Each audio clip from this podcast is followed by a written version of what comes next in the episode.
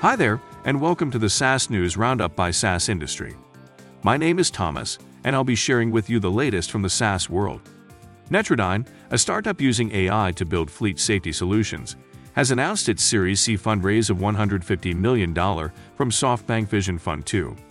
This fund comes with participation from existing investors like Point72 Ventures and M12.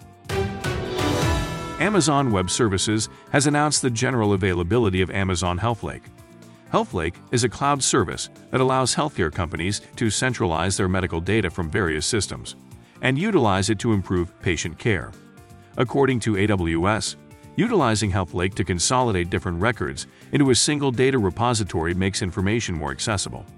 This information includes medical information, such as clinician notes, lab reports, and insurance claims, stored in several databases. ServiceMax, a field service management software provider, has signed a definitive agreement to acquire LiquidFrameworks from a private equity investor, Luminate Capital Partners.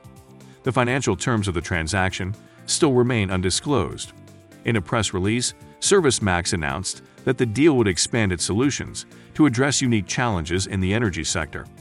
Additionally, the acquisition would better position ServiceMax to meet the demand on digital service execution in the industry and facilitate its expansion of portfolio and go-to-market strategies. Daloopa, a company providing AI-powered document automation and data extraction, has announced its $20 million in Series A, led by Next Investors. Daloopa also launched its global financial extraction capabilities and now looks to extract detailed financial fundamentals from financial filings of global public companies. Lightyear, a software provider for network infrastructure, procurement, and management, has announced its fundraise of $13.1 million in Series A from Ridge Ventures. The fund will be used to boost hiring, enhance resources and development, and enhance go-to-market strategies. With the close of Series A, the total funding raised by the company crossed $17 million, as per Crunchbase. Singapore-based Easy Eat, a startup transforming restaurants into tech companies, has announced a raise of $5 million to expand into deeper Southeast Asia. Easy Eat will use the funds to expand into other Southeast Asian markets in Q4, earmarking Indonesia, Singapore, Vietnam, and Thailand. SecurEnds, a cloud-based identity governance company, has announced a $21 million in Series A, led by Elephant. SecurEnds plans to scale its operations, expand into other geographies, and triple its workforce. Lantronix has announced the introduction of True's Zero Touch automation updates for provisioning remotely deployed IoT devices. Lantronix, Inc. is a global provider of secure turnkey solutions for the Internet of Things and remote environment management, including SaaS, connectivity, engineering, and intelligent hardware.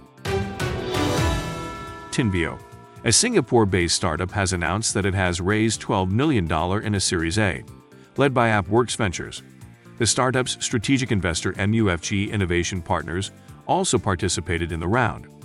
Other participants include Tinvio's existing investors, Sequoia Capital India Surge, Global Founders Capital, and Partech Ventures. Digantara, a space tech startup, has raised $2.5 million as part of their seed funding round, led by Kalaari Capital. Digantara plans to utilize the funds to expedite product development and launch its first satellite, which will be a tech demonstration mission into low Earth orbit.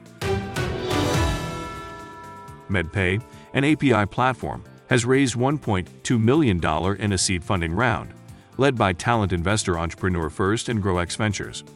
The funds will be used to meet the rising demand and enhance the company's current product offerings. LearnWorlds, a platform for creating and selling online courses, has announced that it has raised $32 million in a minority investment led by Insight Partners, global venture capital, and private equity firm.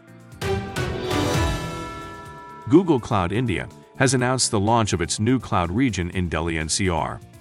This would enable the firm to better their services to clients in various industries, particularly the public sector in India and the Asia Pacific. The financial details have not been disclosed. That's it from us here at the SaaS industry. Join us tomorrow at the same place, same time, to get the latest from the SaaS world, all in one place.